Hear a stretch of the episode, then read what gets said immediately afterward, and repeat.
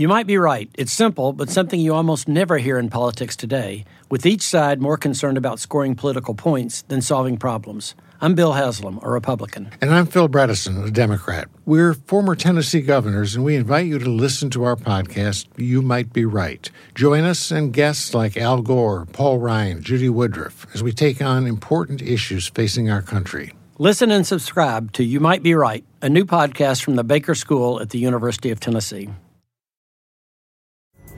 Pulling up to Mickey D's just for drinks? Oh, yeah, that's me. Nothing extra, just perfection and a straw. Coming in hot for the coldest cups on the block. Because there are drinks, then there are drinks from McDonald's. Mix things up with any size lemonade or sweet tea for $1.49. Perfect with our classic fries. Price and participation may vary, cannot be combined with any other offer. Ba da ba ba ba.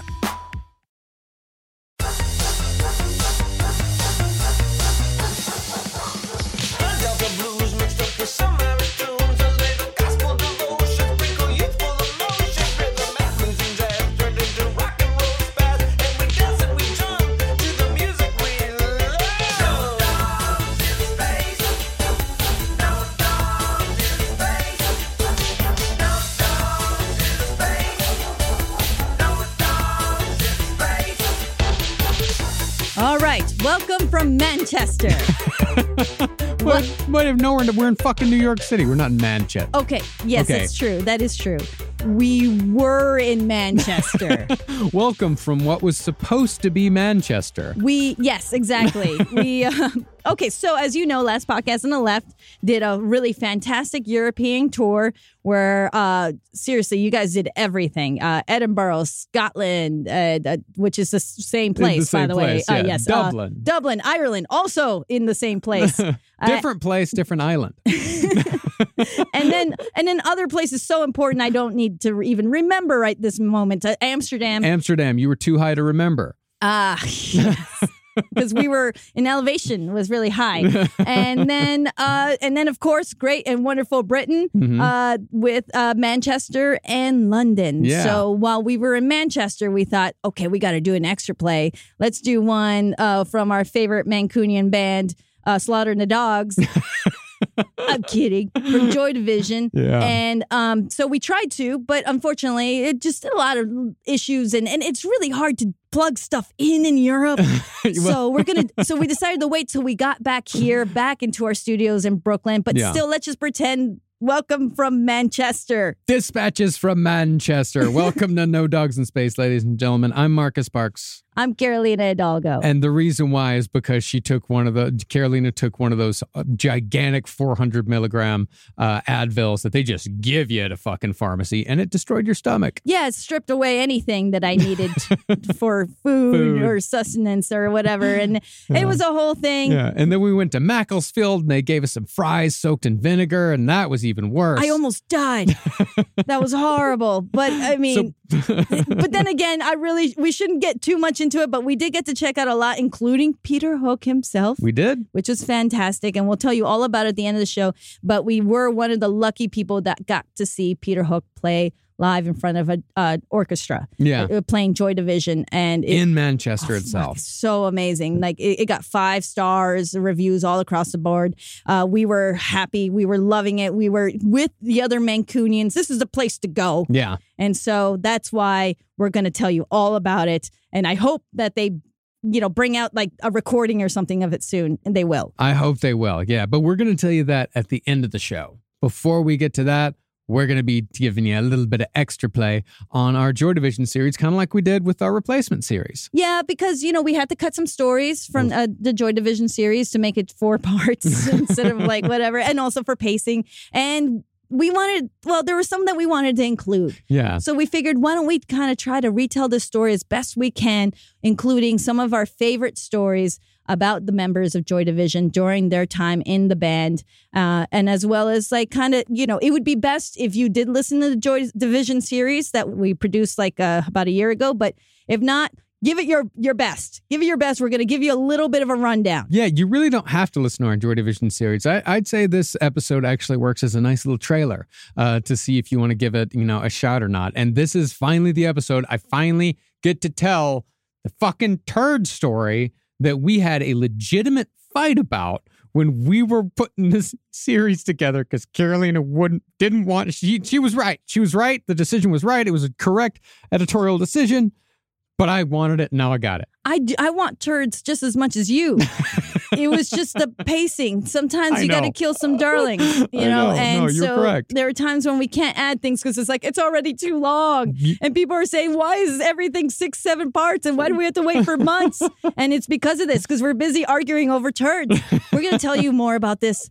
Just you'll see. Yeah, Carolina, just so you know, Carolina is the producer of this show. She's the one who puts this shit together. She's the one that makes sure that these uh, episodes in these series are as good as they fucking can be. That's why it takes a little bit longer, but god damn it, you do a wonderful job. And I want everyone to know that. Oh, thank you so much. I hope it doesn't suck then. I hope this doesn't suck. Now, to give a bit of an introduction to put everyone in mind of the Joy Division series, Peter Hook, Joy Division's bassist, and Bernard Sumner, the guitarist, they were childhood friends who'd been inspired by the legendary Sex Pistols gig at Lesser Free Trade Hall in Manchester. This was the so called gig that changed the world.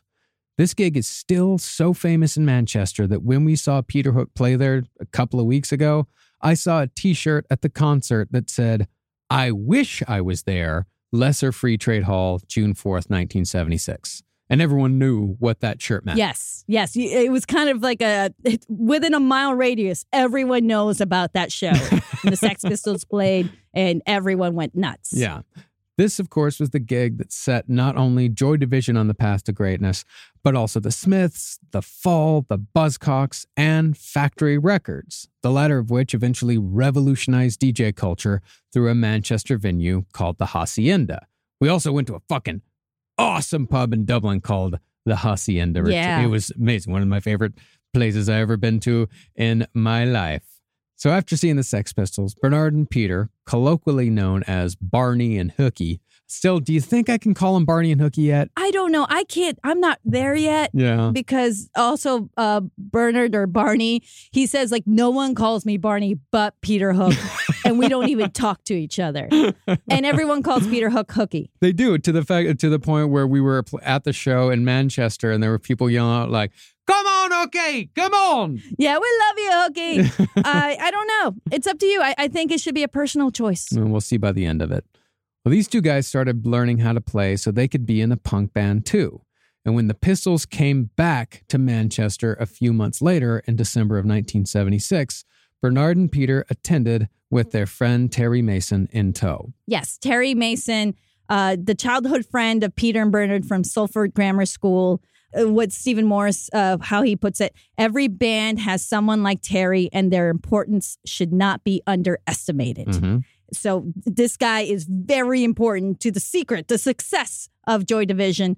Uh, Bernard describes Terry as uh, someone who's not particularly bright nor really good at any one thing, and his jokes were disgusting, but you couldn't help but laugh. Yeah. And I feel like we've all had a Terry, at least here at LPN, we've all had a Yeah. Terry phase or a Terry day or Terry five minutes. So, Yeah. you know, I appreciate this guy, Terry, As very much so. Yeah, So, we described him in the episode as the Carl Pilkington of Joy Division. yes. So, Terry, he was Joy Division's first lead singer, Yeah. right?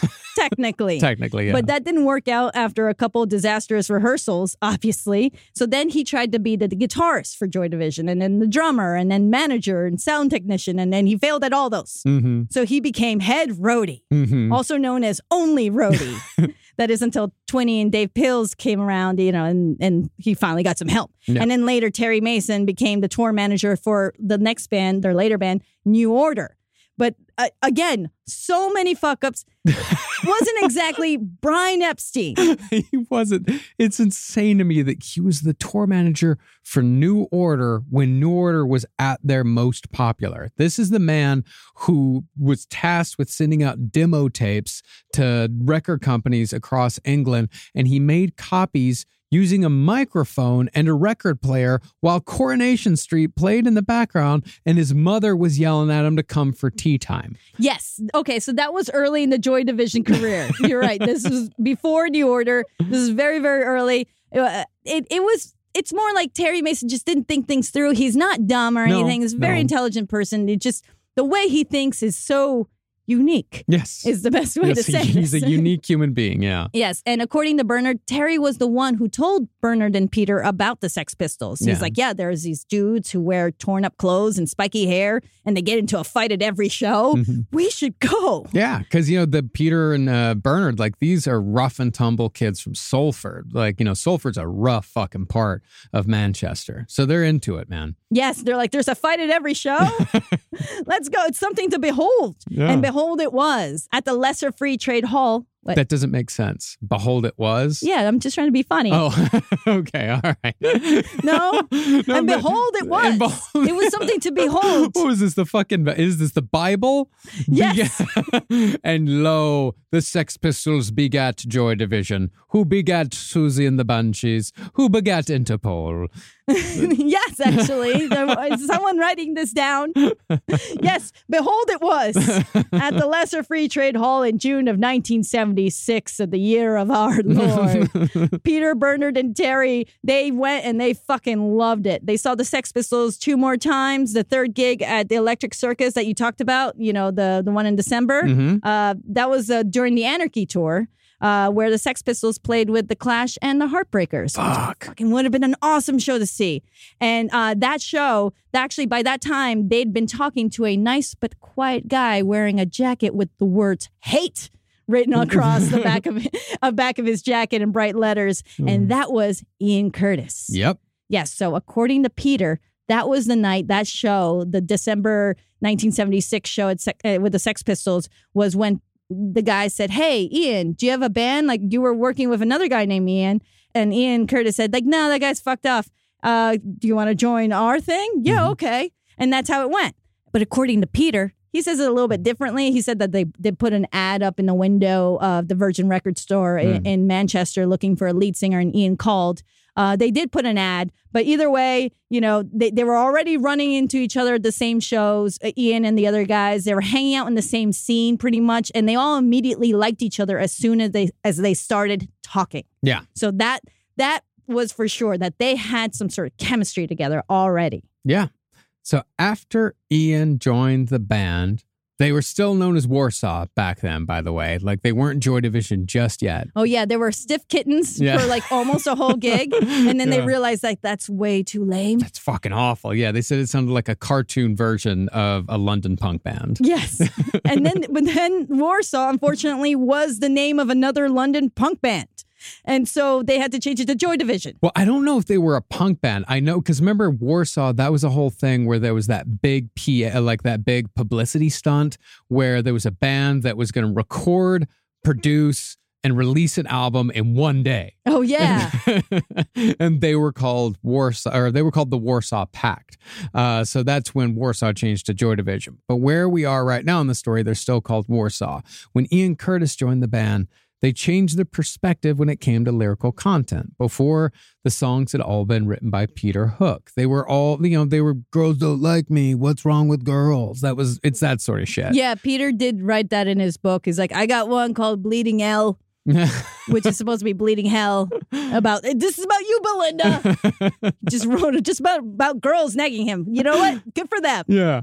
And, you know, there were some other Manchester punk bands at the time that were having great success with that. Ever Fallen in Love by the Buzzcocks is Oh, a yeah. wonderful That's song, you know, among that's of that genre. But Peter Hook, nah, move on.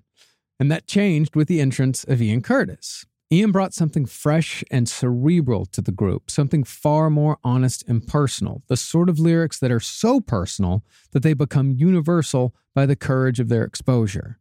Partly, Ian Curtis had these chops because he was from the more middle class town of Macclesfield, just 40 minutes outside of Manchester, which we went to. Yes. It's quite nice. yes Other 30 th- minutes on a good day Yeah, 30 minutes on a good day. Yeah. Other than the post apocalyptic crust punks that were hanging out around the Ian Curtis Memorial, beautiful town. yes they they also brought a little bit of a weirdness but also it was it was a whole thing Yeah. what a great town though i really liked everything ex- except for the the vinegar well, since Ian briefly worked at a record store, he could explore more unconventional music, namely artists like Iggy Pop, because the other guys in Joy Division, you know, the, at least Bernard Sumner and um, and Peter Hook, like they were very much working class. Like they could hear shit at like the Salford Youth Club, you know, but they weren't able to like, oh, Captain Beefheart, let's try that out. They weren't quite at that level. Nah, they were they were big into what it was reggae for a little while. Yeah, just whatever was coming yeah. around their time. Yeah. Yeah. And as it went, when Ian Curtis joined Joy Division, he'd just seen Iggy Pop perform with David Bowie at the same concert hall where we saw Peter Hook just a couple of weeks ago. The show that Ian Curtis saw was Iggy Pop playing his 1977 solo debut, The Idiot, which eventually became Ian Curtis's favorite album. Calling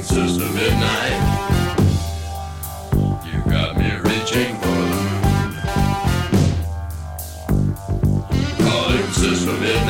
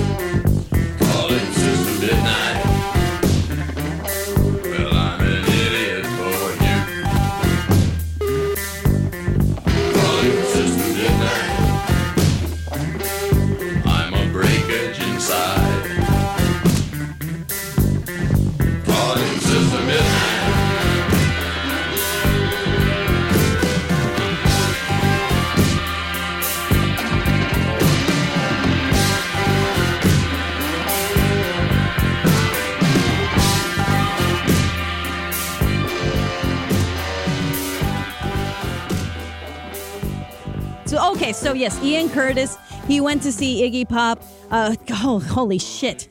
During the Idiot tour, how amazing is that? March third, nineteen seventy-seven, at the Manchester Apollo. As you said, that w- we were there. We were standing in those seats where fucking Iggy Pop was up there, and and David Bowie just playing keyboards just off to the side. Yeah. he's not even doing a whole thing. So Ian Curtis, he's there at that show. Actually, he's there with his wife Debbie because he, he got they got married real young. Yeah, 19 and 20. 1918 actually Oh, God. yes Even worse. i know i know and and that actually that's when they saw uh, because by then he had already you know decided like okay maybe i should go with joy division warsaw whatever the fuck we're called and uh, he saw peter and terry and so he introduced uh, peter and terry to his wife debbie that was the first time they ever met actually Mm. and so it was at that show, you know, they were all like, hi, hi. And then they go back and stare at Iggy Pop, you know, like banging their heads and everything. How people describe that show, especially that tour, was everything like electrifying, stimulating, inspiring. It, it was, they, they were playing Stooges songs like No Fun and Gimme Danger and mm. I Want to Be Your Dog. It's one of the time. It's a time travel show there, Yes. like time capsule. And the audience, they all stood up on their chairs and they moved to the music because the bouncers couldn't tell everyone to sit down. So they all had to stand there and they were just flailing their arms out. They were just singing along. They were loving every moment of this. But Debbie noticed that throughout the whole show, Ian was just standing there completely still, Yeah, not even on his chair. He was just just watching. He was just taking it all in. He was just studying. yeah, transfixed. Exactly. Just like Alan Vega from Suicide, just like pretty much almost everybody, just uh, Patti Smith, they all stare at Iggy Pop and like, I, I want to do that. Yeah, and hell, going even back, Iggy Pop watching Jim Morrison, like it's uh, like it's this. It goes back And again they and, again. begat one who begat another. Now, like many of the bands we covered in our season on punk, Joy Division, then still called Warsaw, they were having a hard time retaining a drummer. The first drummer had been a bust, and the second ill advisedly left to join a group called The Panic that went nowhere. But it could be argued that Joy Division would have never become the revolutionary band it became had they used any other drummer besides drummer number three, Stephen Morris, heard here playing my favorite drum beat ever.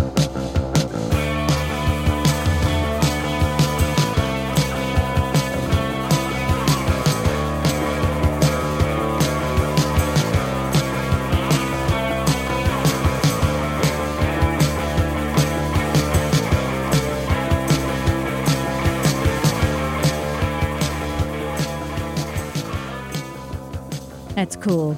It's the best. I Yes. mean, I will say when we saw New Order, they did play transmission and just hear not even hearing like Bernard Sumner and all them playing it, hearing Stephen Morris play that drum beat live and still being able to play it in his 60s exactly with the same amount of energy that he played it when he was fucking 22 was one of my favorite but it was one of my favorite live show experiences that I've ever had in my life. It was uh it was incredible. Oh, that's so cool. Yeah, you Yeah. were there. Well, you were there. I was there. Yeah, no, it, it was also incredible. It was Yeah. great. I mean, I, I can't keep time, so, but I, I do appreciate people who do.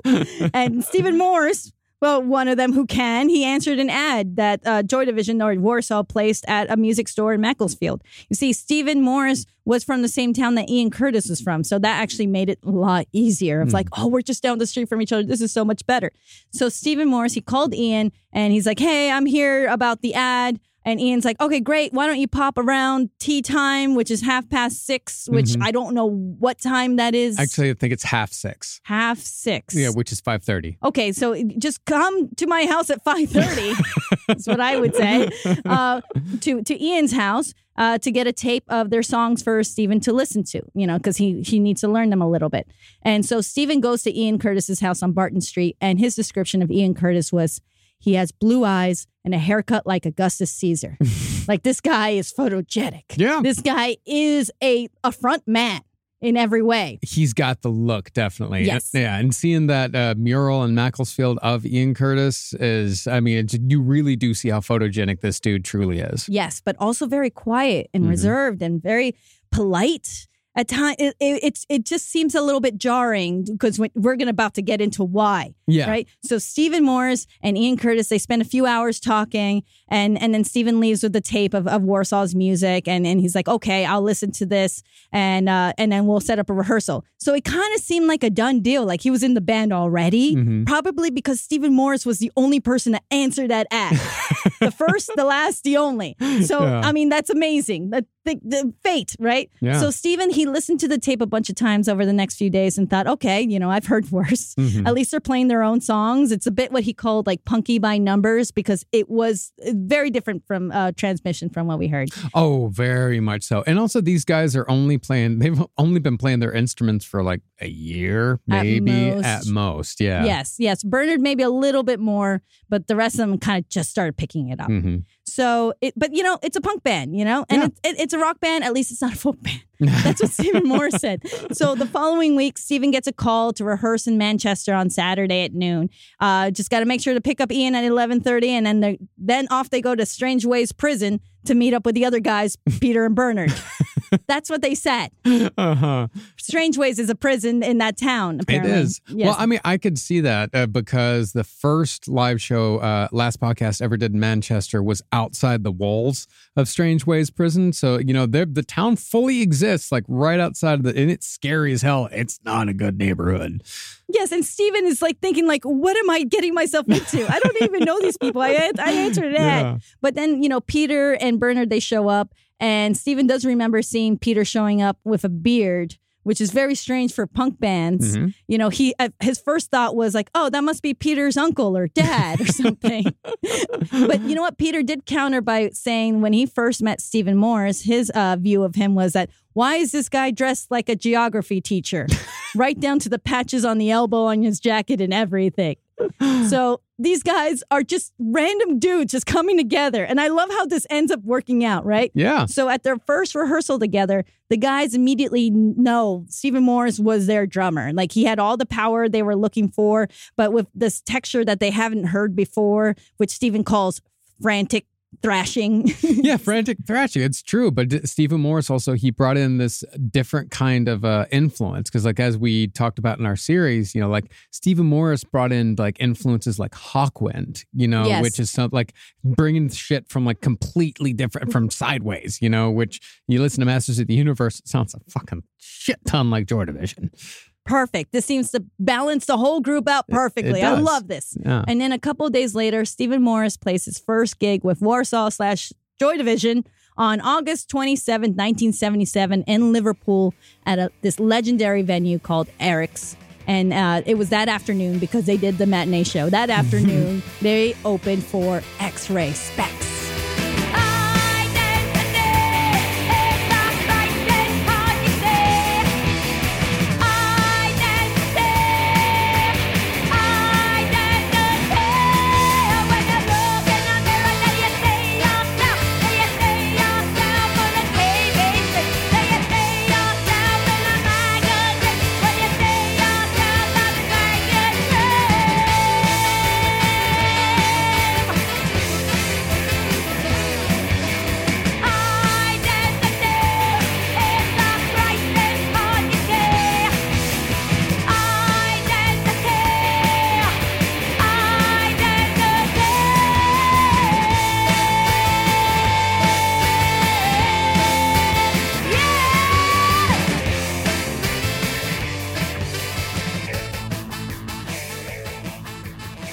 Loves me some Poly Styrene. Yes. If we ever do another season on punk, we'll do a thing on X-Ray Spex. Yeah. Fascinating story. Hell, we'll do it next month if we can. I would love to do that.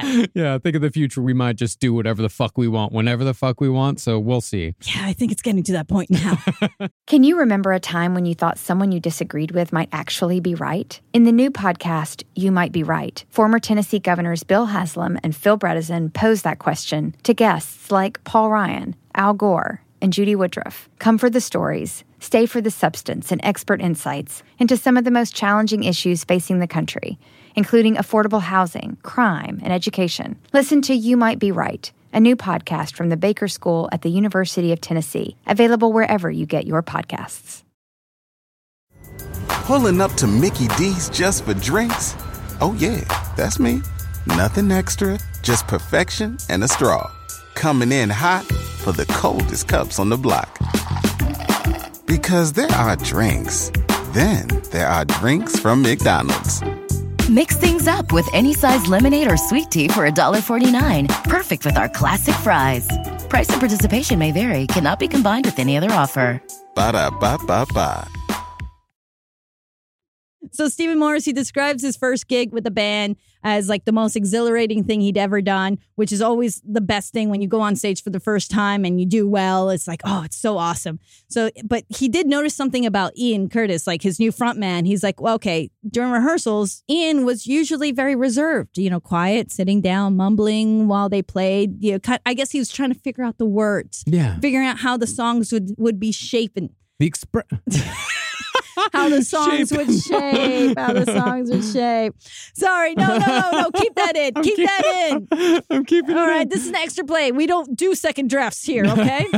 but on stage, Ian Curtis was something. He was so much more. He was. He was animated. He was lively. He was almost dangerous. captivating. One of the most captivating frontmen of the decade. Absolutely. Very surprising to see, especially to Stephen Morris mm-hmm. sitting there like, what the hell is going on? So, anyway, their next gig was at this place called Rafters, which is booked by Martin Hannett. He booked Joy Division to headline that show at Rafters, but he also booked a local band called Fast Breeder and told them that they were headlining at Rafters too. so naturally, a fight ensued between the two bands. We're headlining, no, we're headlining. So Terry, the de facto band manager, said, okay, I'll talk to the promoter here and sort it all out. Terry leaves and comes back and says, We figured it out. Joy Division's going on first. Wait, what? No, no, no, no, no, Fucking no, no, no. Jesus fucking Christ, Terry, every goddamn time. The hell we are is exactly what they were saying. We're headlining, and that's that. Because, you know, Ian's super pissed off. He was getting in the guy's face and everything, telling mm. him to fuck off. Because when it came to the band, Ian was m- very protective about it. Yeah, the band, his music, everything. Passionate is the word that can be described. Absolutely. So, you know, he could get set off really easily, especially over this fight of who's headlining. And remember, Steven is really new to the band at the time. He's just standing there like, how can you get in an argument over a dingy basement venue playing at a, a show on a Tuesday night? There's literally only five people here. You'd think this was like the Hollywood Bowl or oh, something or, or Wembley Stadium. What the fuck is wrong with you kids? It's rafters. So Peter Hook said, okay, you know what? I'm going to go call Martin Hannett myself, and I'm going to settle this whole shit show. So Peter gets to a phone and calls Martin, who's smoking something because Martin's stoned as fuck. Weed. And Martin says, you know what, Peter? It really makes no difference. So Peter hangs up and turns to everyone and says, Right, Martin's just confirmed. We're headlining. what? What? Ah! So eventually, Joy Division got their way. They got to go on last. Mm-hmm. Yes. Which also means headlining. but they couldn't go on because the other band left their gear on stage after sound check and left the venue Yeah, for several hours. Fucking just fucked off somewhere else in Manchester. Fast Breeder didn't come back until like around 11:30 p.m. Yeah. Then they went on and then they played and by the time Joy Division played, most of the audience had gone home. Oh, most of the audience had gone home. S- Four out of seven people had gone home. There were just a literally a couple people there at 1 a.m. But man, they they fought for it and they got it. They headlined in front of you and you. Now, by the time Joy Division took the stage, the other members were certainly pissed about the runaround, but Ian Curtis had responded by drinking steadily throughout the night until it was time for his band to take the stage. And so, being both drunk and angry, Ian Curtis used that intoxicated frustration.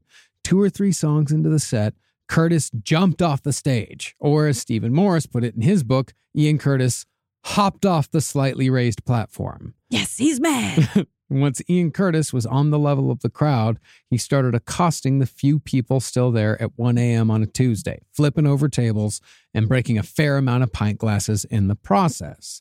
Then, taking a cue from Iggy Pop's most infamous onstage moments fronting the Stooges, Ian threw himself to the floor and writhed around in the broken glass, cutting himself to shreds while the rest of Joy Division played on, bewildered at the spectacle. Yeah, they, they said it was mesmerizing. N- not the band. Uh, was uh, one of the photographers that was there. He said it always felt dangerous because you always felt like Ian was slightly out of control. Like the only person he ever saw on stage to be that dangerous too was Iggy Pop. Mm-hmm. Now, by drummer Stephen Morris's recollection, Ian's actions at that gig were brilliant and cathartic, an us against the world statement for the ages. But to the more working class Peter Hook, the show was, quote, one of our worst gigs ever. But no matter their personal opinions, Ian Curtis had taken a huge risk and had put on a show unlike any other band in Manchester at the time. And while no casual audience member came away from it all that impressed, the house DJ at Rafters, a guy named Rob Gretton, recognized that he was seeing something special. Oh, he's there. I knew you'd make it. Now, as we said in our series, Joy Division would not exist without Rob Gretton. Soon after seeing them, Gretton became Joy Division's manager, and had he not stepped in, Joy Division would have been remembered as Warsaw, a Manchester also ran with a shitty sounding EP that had an illustration of a Hitler youth playing a drum on the cover. they didn't mean to make it all like, you know, fascist and stuff. Bernard Sumner, he thought it was, was just an interesting, powerful image. And then later he regretted it for the mm-hmm. rest of his life. he regretted it. And also, we were looking at Joy Division tattoos the other day, and I don't know if all those people with an ideal for living tattoo with the Nazi, I don't think they know that's a Hitler drummer boy. You got to do your research. well, instead, Rob Gretton whipped Joy Division into shape and made sure that that EP, An Ideal for Living, was re released without the Nazi cover on a proper 12 inch record that fixed the sound issue. oh, yeah. They had terrible sound problems because they tried to put it all in a seven inch Mhm. and it just didn't work at all. You had to turn up your stereo all the way to hear it at all. It was a fucking disaster. They, God, they needed a manager. but the most enduring track off of that EP, of course, is the one named after the band's original moniker Warsaw. Three, five, oh, one, two, five, go!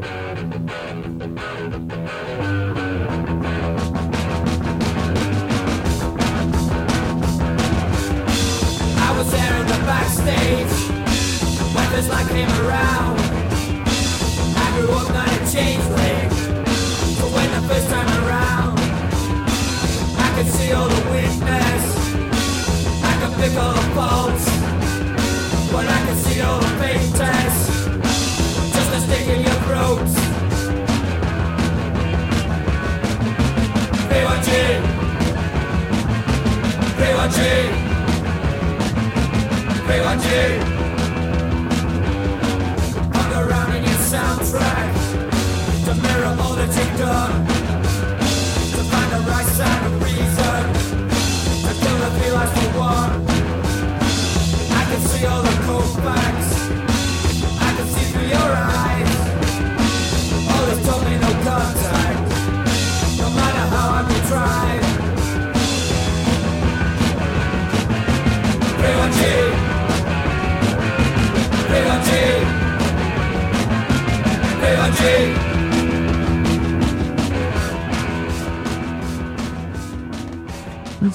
just not. That song is very Manchester.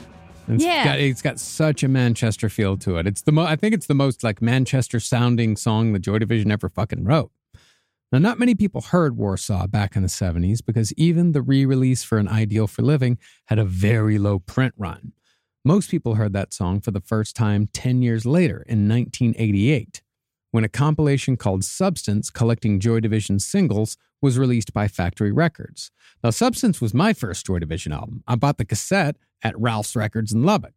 And it's what made me fall in love with Joy Division. I fucking put it in my car, like in a little boombox I carried around in my car and just played it over and over and over again. Loved it.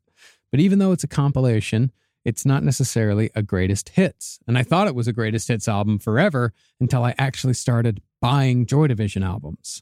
Because while it is a collection of singles, it includes Transmission, Dead Souls, Atmosphere, Digital, Love Will Tear Us Apart, the fucking best known Joy Division songs. None of those songs were actually on any Joy Division albums. They're such geniuses at, at marketing, aren't they? And since these singles also had low print runs, besides Love Will Tear Us Apart, of course, and those print runs were also vinyl runs at that, most fans, most people didn't hear Transmission or Digital or Atmosphere until the re release in 1988. But back in the late 70s, Joy Division fans in the UK mostly heard these songs through London DJ John Peel, who knew these singles had stupidly low print runs. So, to help spread Joy Division's music, he would warn his listeners in advance that he was about to play Atmosphere or Dead Souls so they could get their tape players ready. See, John Peel was already a champion of Joy Division before even the first album. He'd been the man to first bring the band to the London airwaves in 1979 before the release of Joy Division's debut, Unknown Pleasures, when he invited Joy Division to participate in one of his famous Peel sessions. Isn't that crazy? That's so nuts. Like, okay, so even before Joy Division's first album even came out, before they were even signed to a record label, John Peel started playing their music because that was John Peel. Like he liked, like you said, he liked to champion like these bands, the uh, the local bands particularly, and and the unsigned, the unknown. As long as he digs their stuff, that's it. We're gonna put it on. And he really dug Joy Division's EP. He even played two songs from it, um, "Failures" and uh, "No Love Lost." hmm So No Love Lost, which a lot of people say is the song that predicts Joy Division's future sound. gosh, you believe that? Yeah. And there's a whole thing. It came out this summer of 2022 where Stephen Morris actually sent uh, John Peel a letter with a copy of the EP, and and it's it's a really sad, funny, sad letter of him just being like. Sorry, it sounds so shitty. You know, we didn't, and we also don't have a sleeve for it. Uh, they haven't come, the sleeves haven't come back from the printers yet. Yeah. Um, and the label Enigma, uh, ignore that. Ignore that. Uh, just found out Enigma was uh, is an actual classical, you know, record, uh, music record uh, label. Yeah. Uh, we were trying to be cool. Anyway, that's all misleading. uh, anyway, we're a band. Please play our music. And that, like, that letter was actually auctioned off wow. like this year. I mean, if you want me to see how much it was for with the uh, well, actually, it came with the uh, the EP and Ideal Oh. for a Living. Uh, was it uh, nine thousand five hundred sixty two pounds? Woo! That's quite a bit. that is some memorabilia right there. Jesus. Right, right, yes. Oh my gosh. Okay, so John Peel played, the, uh, you know, two songs from their EP, and Peter Hook. He actually does remember sitting in his car, freezing his ass off while waiting for their song to come on with the intro by John Peel, so he could tape it. You know, he says he even he still has that tape to his day because. John, having John Peel talk about your band is something else. Yeah, it's like a stamp of approval from God in 1979. One of their favorite uh, radio DJs of all time. Yeah. Yes. And then in January of 1979, and this was, uh, you know, they, they were well off, you know, touring and everything. They had Rob Gretton, uh, and, and also, the, unfortunately, this was just a week before Ian Curtis was diagnosed with epilepsy yeah. after having a grand mal seizure uh, on Yeah. the way back from a show. Uh, the band was offered a chance to play a Peel session, which, which is where you know the band goes into the studio and they play four of their songs live on the BBC Radio One show. Yeah. So this was a it was a tough one. It's like, are we sure Ian can do this? You know, but you know what? Ian insisted because he's like, I want, I this is amazing. Being on a Peel session, like going in to the studios there and recording them. Oh, I know we talked about it with the Slits. The Slits got to do it. Um, John Cale, The Damned, uh, The Fall. Uh, and even later, like Blur, Sonic Youth, Bikini Kill, just just to name a few. Yeah, that's just a very, Hundreds very, very few. Yeah. I've done a Peel session or two. One of my, my favorite Peel session is Lightning Bolt. It's incredible.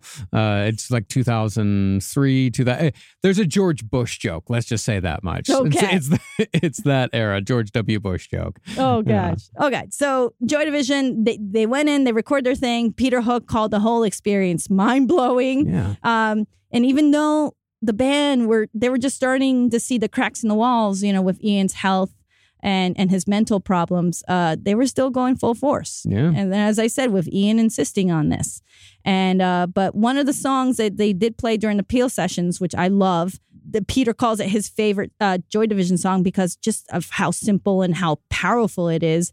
It doesn't even have a chorus It doesn't. because it doesn't need one. But that's not all. Peter said it just that's the moment when they wrote this song, it perfectly captures the sound of a group of young guys who, who are just working out the possibilities of what they can do and working them together in a time when writing music was easy, but most of all, just plain old fun. Yeah. This is Insight from the Peel Sessions. Yes,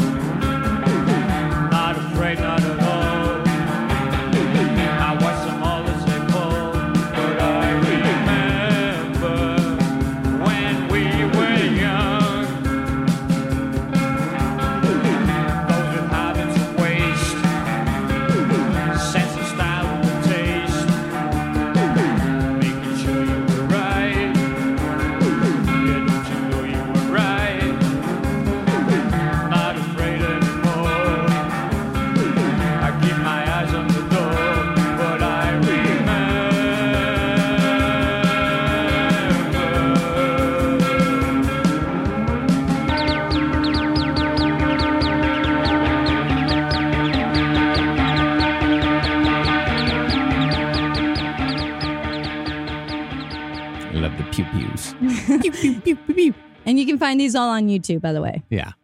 Now, by listening to Insight, Joy Division's output could be seen as very working class Manchester, gray, concrete, always on the verge of rain, somewhat anxious, European, always feeling like it's that uneasy in between time of early afternoon when it's not quite lunch, but not quite dinner either. I believe British sci fi writer Douglas Adams may have put it best by calling it the long, dark tea time of the soul. He might as well have been describing Joy Division when he named that fucking book. But that wasn't really who the boys of Joy Division were as people. And as Peter Hook pointed out in his book, there was a side to lead singer Ian Curtis that most people didn't know. And the deification of Ian Curtis suggested a division between him and the rest of the band that wasn't really there. For example, Ian Curtis was in full lockstep with the group during an incident that occurred at an absolutely disastrous event called the Leigh Festival that had a killer fucking lineup, but only drew, at most, 30 people. Yeah, I think uh, who was it? Peter Saville, who uh, was supposed to do the posters. I don't know if they got there on time. No, we don't know. No, because remember the first factory record show, Peter Saville showed up to the gig with the posters for the gig. Yes, got them done just in time for you guys. How's this? How's this? Oh, this is great. This will be a great memorabilia uh, thing later, which it Yeah. turned out to be. Yeah, there's, there's actually that great scene in 24 Hour Party People, the movie, where that, like, and it seems like a joke, but that actually fucking happened. now, what sounds like an 80s goth kid's dream gig, Joy Division played with Echo and the Bunnymen and Orchestral Manoeuvres in the Dark, among others. You also, I mean, even fucking a certain ratio played. You had a good dancey punk funk set. Yeah. But as Peter Hook put it, the gig was horribly put together, as most things put together by Factory Records was. The weather was cold and rainy, and the highlight was a 40 inch turd that Terry found in the tent toilet. Let me find out how many centimeters that is. uh, wow, that's great. 101 centimeters. 101. Now, concerning that turd in Ian Curtis, Ian was not in a very good place in his personal life following the release of Unknown Pleasures. yeah, that's their first album. Yeah. See, Ian, as we said, he'd gotten married to a woman named Debbie at the age of 19, long before he became lead singer of Joy Division. He was still in civil service at that time. And he was starting to realize that maybe he jumped into the Macclesfield life just a little too quickly, which sunk in especially deep after the birth of his daughter Natalie. In addition, the epilepsy that was destroying Ian Curtis's dreams of rock and roll stardom that was only getting worse. But according to his wife Debbie, who attended the festival, Ian Curtis was far more interested in talking about the size of the turd that Terry had found because that's all anyone in Joy Division wanted to talk about that day. I yes, I love that. Like it's basically Debbie. She's just postpartum at this point. she finally gets to a show finally, and, it, and there's no one there, and is miserable. And she's like, "Hey, it took me all day to get here." And Ian's like, "Not now, not now. There's a turd over there." He's like, "Okay, well, Natalie, our baby, our baby girl, right now is going to yeah, yeah, yeah, yeah, yeah. I get it, I get it, I get it." So Terry, you telling me it looks like Swiss rolls? Swiss, oh my god, it's fucking, it's some huge pole. Hey Debbie, how you doing? Just stop fucking come on. It's so gross. Come on. We should put the baby next to it and see which one's bigger. Where's the baby, Debbie? Oh, his grandparents. But that's not to say that Ian Curtis wasn't also regularly embarrassed by the antics of his peers. Case in point was Eel Fuckers of Amsterdam. I've Googled it. I Googled it. I don't know. I can't find it. we Googled it in English. We Googled it in its native Dutch. We found nothing. Now, this whole story revolves around Terry Mason. And concerning Terry Mason, no one could argue that his heart was always in the right place. But his disconnect between good intentions and common sense often created problems for the band that adopted this wayward stray of a person. Right. Remember, I said he thinks differently. Yes. He does. So what was happening is okay. So it starts with Bernard, right? Because he tells it in his in his book. Bernard was just walking over to the regular rehearsal space in Salford when he noticed a group of huge, burly-looking men standing in line, pretty much out the door, you know, leading to the band's rehearsal room. Which of course confused the shit out of Bernard, especially when the biggest, scariest looking guy out of the group walked up to Bernard and asked, Is this where the band Joy Division rehearses? Excuse me, mate. Is this what your division rehearses? And Bernard's like, how do I answer that? I don't know if one of us pissed somebody off and now they're all looking for Joy Division to kick our asses. I don't know. I, but actually, it was much simpler than that. It was. Actually, it turned out it was all Terry's fault. Terry and Margaret Thatcher's, apparently. Uh, Margaret Thatcher being the prime minister. Well, Margaret Thatcher being just elected prime minister in 1979. Yes, she was just elected. She wasn't quite in office yet. No, but the but- writing was on the wall. Yes, but then this is this happened in 1980, so she got in. Ah, She's in, and she's already en- enacting all her uh, policies of austerity, Oh, you know, God. and, and all her budgetary uh, concerns that she had, Mhm. which, uh, you know, Well, le- I don't know if the poor truly need to eat. It was it was not exactly like that, but let let's just say that there's a lot of things to say about Margaret Thatcher. I feel like I have a good idea, but I'm not well versed enough in politics. I just She's know bad. exactly. She's bad. If you know that Ronald Reagan's bad, you know that Margaret Thatcher's bad. It's the same type of shit. Absolutely. But it also, I, I agree with you, but it also goes very deep, especially with the unions, right? Yeah. Particularly the mining unions, where she was at odds with the first year she was prime minister, uh, which unfortunately, you know, Thatcher didn't back down. No. And she won from that. Which led to a lot of problems. Anyways, you see, okay, so these big scary guys, right? They were union miners on strike from the Agecroft Colliery, which is a, a mine right there in Manchester. And Terry's cousin was one of them. So to cheer up these big burly miners, Terry decided to arrange a cultural occasion of a cinematic feature, a porn movie. They were showing a porn movie. so Bernard walks past this line into the rehearsal room and sees Terry setting up chairs in rows and everything. When he looks up and sees Bernard and goes, "Oh fuck, I got the dates mixed up. I forgot you guys were rehearsing tonight," kind of thing. Bernard's like, "Yeah, it's obvious you didn't know that we were coming in." And you know what? Bernard was even a little bit pissed. He's just like, I'm not crossing that union line. you know? I'm not scabbing a porno show. And No, put on the movie. Put on the movie. This is what we're doing instead. yeah. So Terry sets up the projector uh, with the film, in, with the porno film in it, but he couldn't get it to work. But luckily, Stephen Morris was walking in. You know, he's like, "Hey, what's going on? Well, I thought there was rehearsal, you know, and everything." They're like, "No, no, no, no, but this is what we're doing instead." Yeah. yes. And I can't stress enough how huge and scary these guys are. They're they're gigantic. These are miners. Yeah. These are people who are going in the the fucking hell of the earth to come on out and make some money just you- for their family, just to feed themselves. I'll tell you, Manchester is full of huge, scary men working industrial jobs. Still. Do you know what afterdamp is? it's when a mixture of unbreathable gases like nitrogen mixed with carbon dioxide leads to asphyxiation minutes right after an underground mine explosion. I've seen 10 men go down that way. But I've never seen eel fuckers of Amsterdam, which is why we're here. You know, Eel fuckers, eel fuckers, eel. I don't even know what that means. Marcus and I were trying to figure it out the other day. You think I, I was horrified thinking that there might be actual eels, Yeah. uh, and then you thought that maybe the, their penises are so giant I- and long. Yes, I- I thought that the electric. penises were eel-like yes. in stature and length. I don't. Yeah, exactly. We're not quite sure. I know there's lots of canals in Amsterdam, but I don't know about their eel population. Yeah, Anyways. canals. Fuck yeah. So they finally got the movie rolling, right? Everyone's just sitting there, just watching the. Ah, ah, who knows? Who knows what eels noises make? So re- remember, there's one more member left, though. Yep. There's Ian Curtis, and he doesn't know that, that this is what we're doing instead. so pretty soon, everyone in the room hears voices in the hall, and it's Ian with a French journalist who had flown in from Paris specifically to interview Ian Curtis. Mhm. And Ian's in, in the hallway talking to this journalist, you know, throwing names like Dostoevsky, Nietzsche, uh, the Simone de Beauvoir. When he opens the door to the rehearsal room, just like, here, this is where we did ah. And then suddenly, a room full of striking miners all just turn around and stare at them, and then back to the screen where it continues with the eel fuckers in Amsterdam. so Ian goes over to Bernard and he says, like, what's going on? And Bernard says, oh, not much. Uh, these are miners on strike, and Terry's putting on a porn movie for them. It's all fun and good. Uh, to which Ian had to turn to the French journalist and say, It's not normally like this.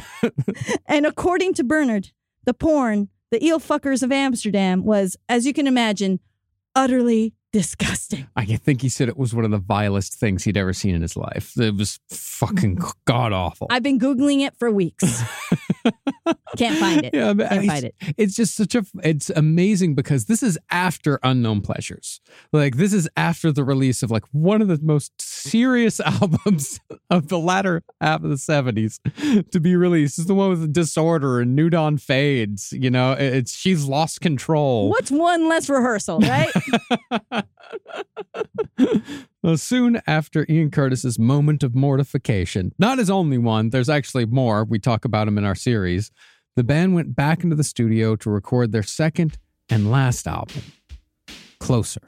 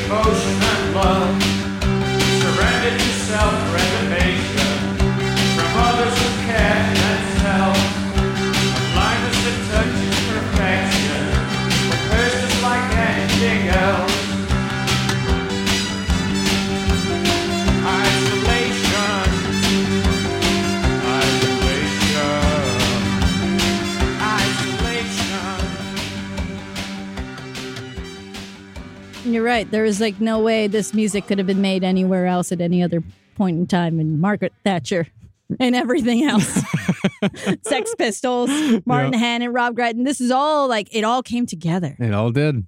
The way- Honestly. the way things do. You might be right. It's simple, but something you almost never hear in politics today, with each side more concerned about scoring political points than solving problems. I'm Bill Haslam, a Republican. And I'm Phil Bredesen, a Democrat. We're former Tennessee governors, and we invite you to listen to our podcast, You Might Be Right. Join us and guests like Al Gore, Paul Ryan, Judy Woodruff, as we take on important issues facing our country. Listen and subscribe to You Might Be Right, a new podcast from the Baker School at the University of Tennessee. Pulling up to Mickey D's just for drinks? Oh, yeah, that's me. Nothing extra, just perfection and a straw. Coming in hot for the coldest cups on the block. Because there are drinks, then there are drinks from McDonald's. Mix things up with any size lemonade or sweet tea for $1.49. Perfect with our classic fries. Price and participation may vary, cannot be combined with any other offer. Ba da ba ba ba. So yeah, they did record uh, "Closer," their second album. Uh, the band Joy Division they went to London to record it in uh, Britannia Row Studios, built and owned by Pink Floyd. Yeah. Yeah, that's where they recorded parts of The Wall and Animals, and I'm the only person that cares. I know, I know. The, some of the band members of Pink Floyd suck. I know that. Uh, and this album, Closer, was produced by Martin Hannett. Mhm. Of course, he'd stopped booking gigs Mhm. and realizing, like, no, this is what I got to do. And the whole recording experience was, while they were actually working on it, you know, they, they were working as a team. It was a very positive experience. Yeah. And sometimes during their downtime, Ian and Bernard would go through like the re- front reception desk and like they would prank call people because they would, you know, they'd find that Rolodex, which is like a big thing of famous names and numbers. Everyone knows what a Rolodex is. I you sure? it's just this thing that just got names and numbers. It's like a, it's like a, what's it called? A directory. Yeah, Right. directory. Yeah. Right. So when one of them, Did you not know what a Rolodex was? I'm not going to answer that. so you just have to look it up. And so yes, it, it's got a whole it's a it's a whole thing Yeah. before everything got digital, right? So anyway, uh, they would prank call people at 4 You didn't know what a Rolodex was. No. All right. All right. I didn't know. That's fine. There's nothing right. wong with, Sure. with, with, with, you know, you, you don't have to shame stupid me. Um, I'm not shaming. I'm just baffled. they, they don't, ex- they haven't existed for like 30 years. Well, they existed in your lifetime. Yes, and I wasn't doing this. I wasn't. I wasn't working front reception desk at, at Britannia Row Studios. Okay, all right, granted. Which apparently the, the one and only that, uh, that ever existed there. You should Yeah. check it out. Um, so yes, they prank called people, including one of them was actually John Peel Mhm. themselves. You know, their musical DJ hero. You calling him at 4 a.m. and saying God knows what, and Yeah. John Peel telling them to go fuck off in bed, almost like it's like a one of those. Uh, what's that called? Christmas Carol. Yeah, yeah, exactly. like he's like, who are these three assholes calling me? I don't have three. I, I have three assholes. Okay, not three ghosts of Christmas past. I have three assholes. So anyway, this is around March of 1980. Uh, when you know when Joy Division they were in the studio working on that on that album closer, Mhm. and which is really sad to think about that that was about two months from Ian Curtis's death. Yeah. Now, recording their second album and being on John Peel's show not once, but twice, because they did two Peel sessions, these were big moments for Joy Division, and there were even bigger moments to come. Specifically, the bigger moment was when their first single after the release of Closer hit the British charts. But as Peter Hook recalled, when he heard the announcement on the radio that the new single had topped off at number 13, he turned off the station before the song even played. He no longer really cared because by that point, Ian Curtis was dead. He died by suicide just before the release of Closer and just before the release of that aforementioned single, the one that the band will undoubtedly be remembered for above all else. That song was Love Will Tear Us Apart.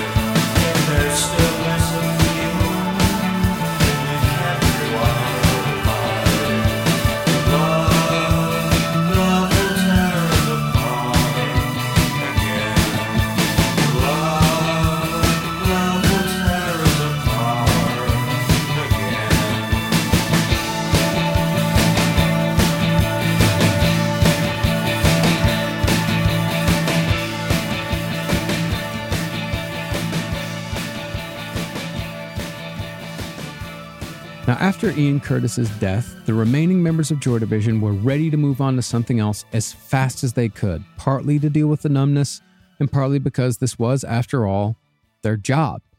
And just as a factory worker has to get other work when their factory shuts down, Peter, Bernard, and Stephen found a new direction.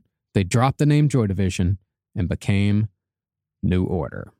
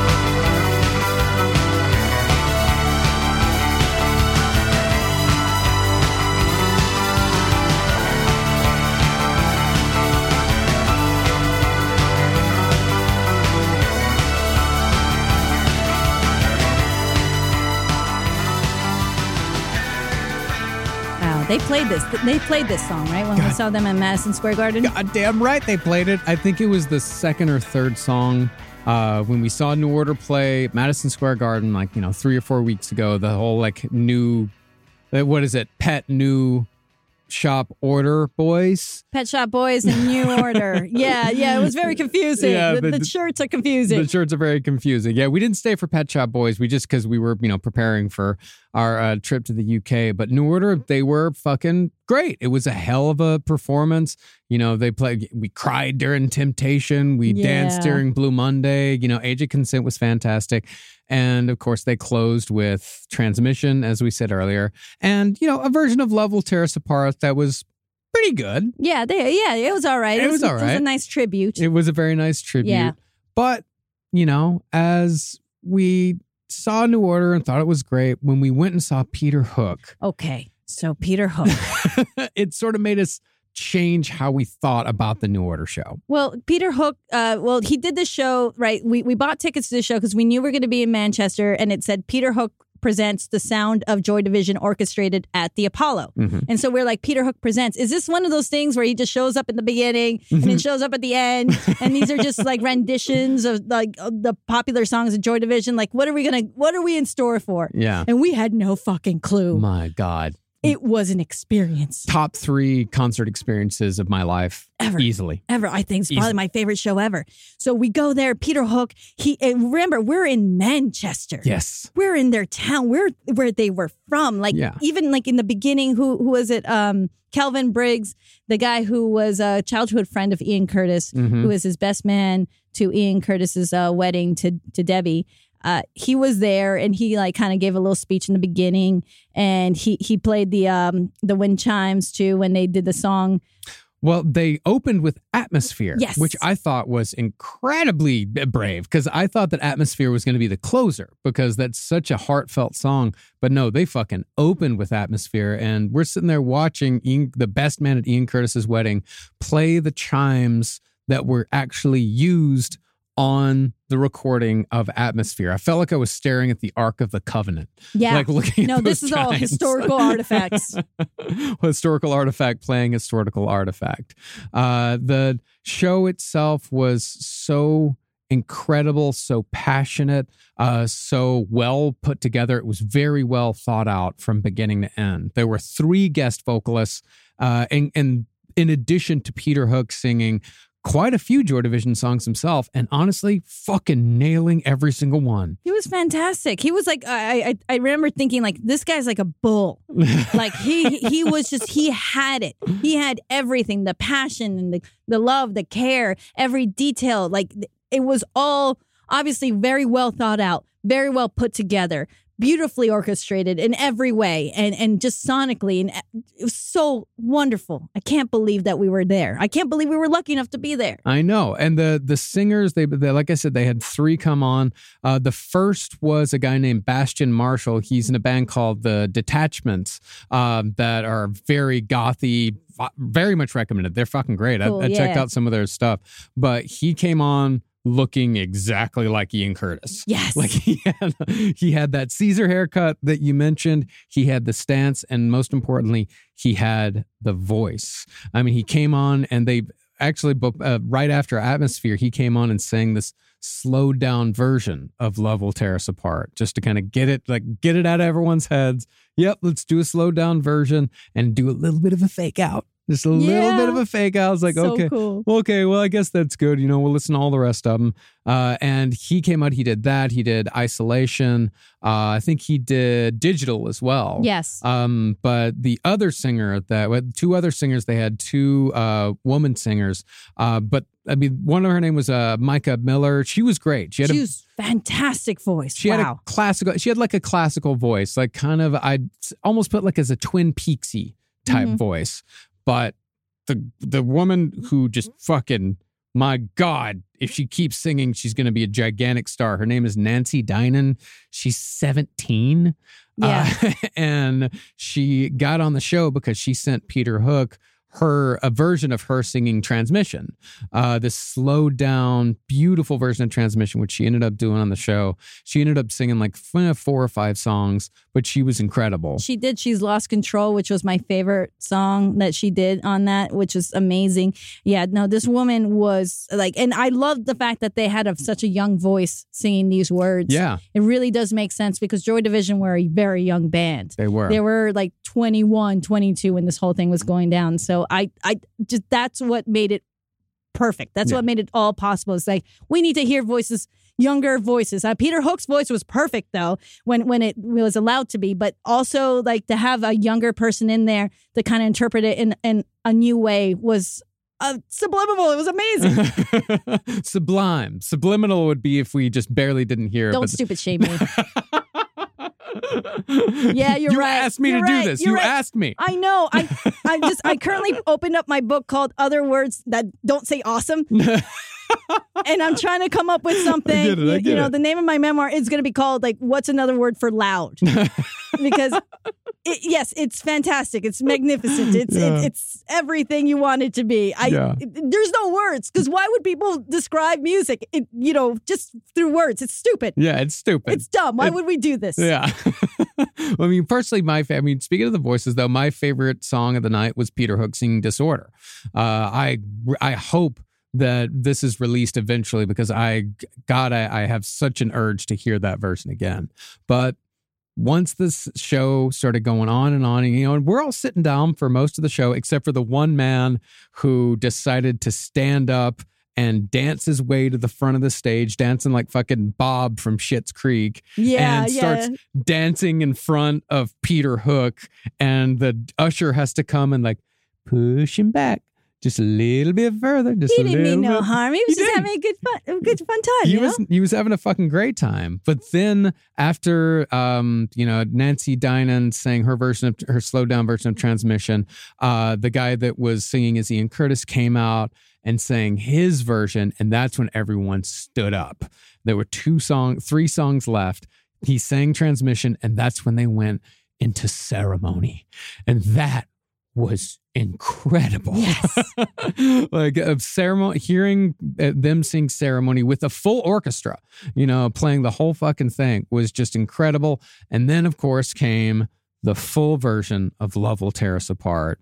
And to be in a room of Mancunians all singing their hearts out to Love Will Tear Us Apart was an experience that I will never forget. I'm getting emotional thinking about it. And I'll never forget the feeling that being in that room with those people singing Yeah. that song, the feeling that gave me, uh, it was incredible. It was absolutely incredible. I, I will never forget it for as long as I live. And that's when, you know, Peter Hook started going like, come on, Manchester. Like, Yeah. and, and he's got fucking Salford rules spray painted on his fucking amp. and Guitar Hero also spray painted like what, who would do that? Steve Jones from Sex Pistols would do that too. Yeah. And I like that. I like that he just took the care to make every single detail count. Every single detail. Everything was personal and and and you could just I, I'm glad that we did a whole series on Joy Division to really be able to understand exactly what was going on and, and to really just take it all in and the whole there was a candle there and Mhm. I, I know I know it's so good. it was so good. Okay, so it's hard to explain, but believe me, I think we explained it pretty fucking well. Actually, we, yeah, no, actually, you did great. You did fantastic. Yeah. So, New Order was really fun. They were. Peter Hook was sublimable. Sublimable. he no, Peter Hook. I, I would. I'm gonna watch him live as much as I possibly can Any for chance. the rest of my life. Any chance we get, we will watch. Because the way that you put it, I think you put it really well, is that watching New Order was like watching someone go to work, like and doing a really good job, and it was fun and it was fine. Um, I mean, But, but Peter Hook was having sex with us. Yeah. all of us. I swear to God, Yeah. indiscriminately, just having sex with all of us. it was incredibly passionate. And the crowd at New Order, like they fucking sucked. They were awful. The crowd at Manchester, like we were among the youngest people there.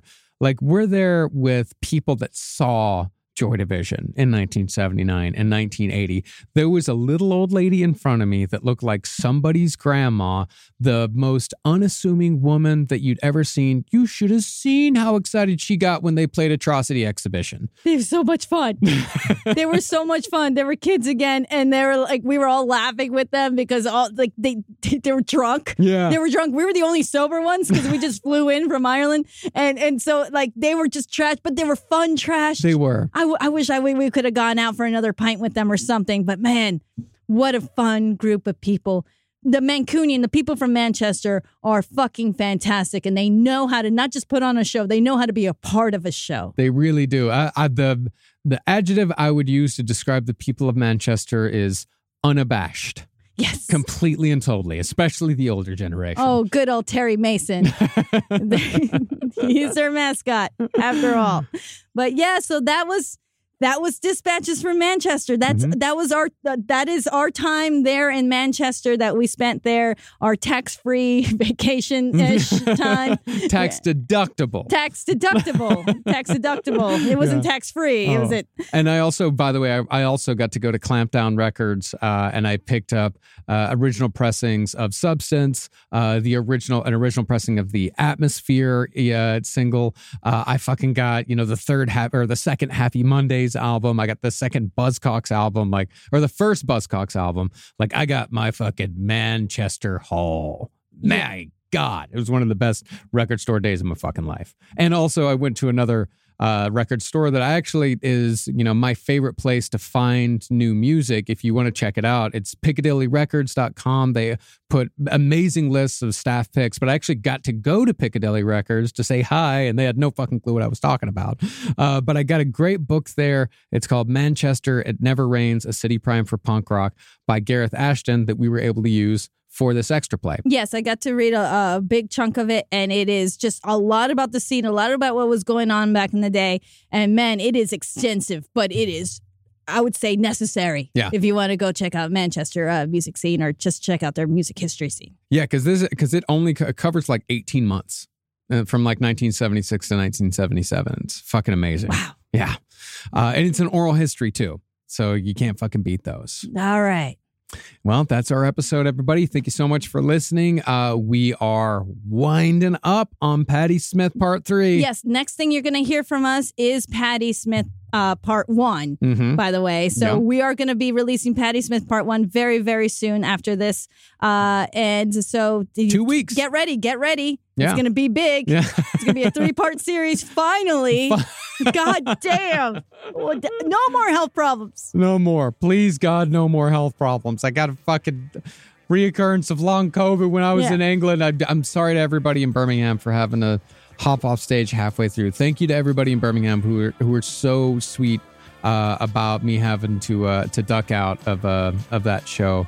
Uh, and hopefully we'll be back soon uh, to Yeah. give you the full treatment. So thank you very much, Brum. Appreciate it. Yes, very much so. Thank you. And goodbye. Don't forget to follow us on No Dogs Pod uh, on Instagram. And if you want a No Dogs in Space t shirt, you can go to lastpodcastmerch.com. Goodbye. Bye.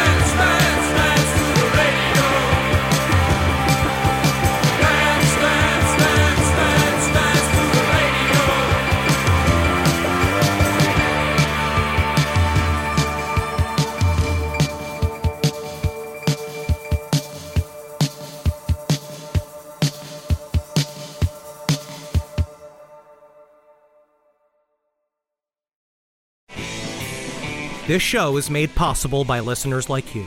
Thanks to our ad sponsors, you can support our shows by supporting them. For more shows like the one you just listened to, go to lastpodcastnetwork.com.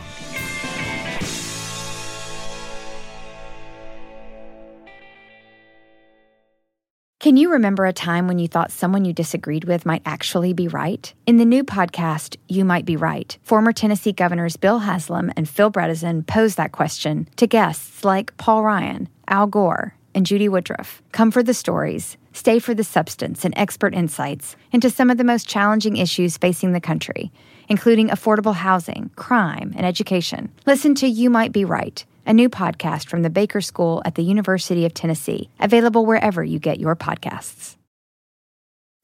Pulling up to Mickey D's just for drinks? Oh, yeah, that's me. Nothing extra, just perfection and a straw. Coming in hot for the coldest cups on the block. Because there are drinks, then there are drinks from McDonald's. Mix things up with any size lemonade or sweet tea for $1.49. Perfect with our classic fries. Price and participation may vary, cannot be combined with any other offer. Ba da ba ba ba.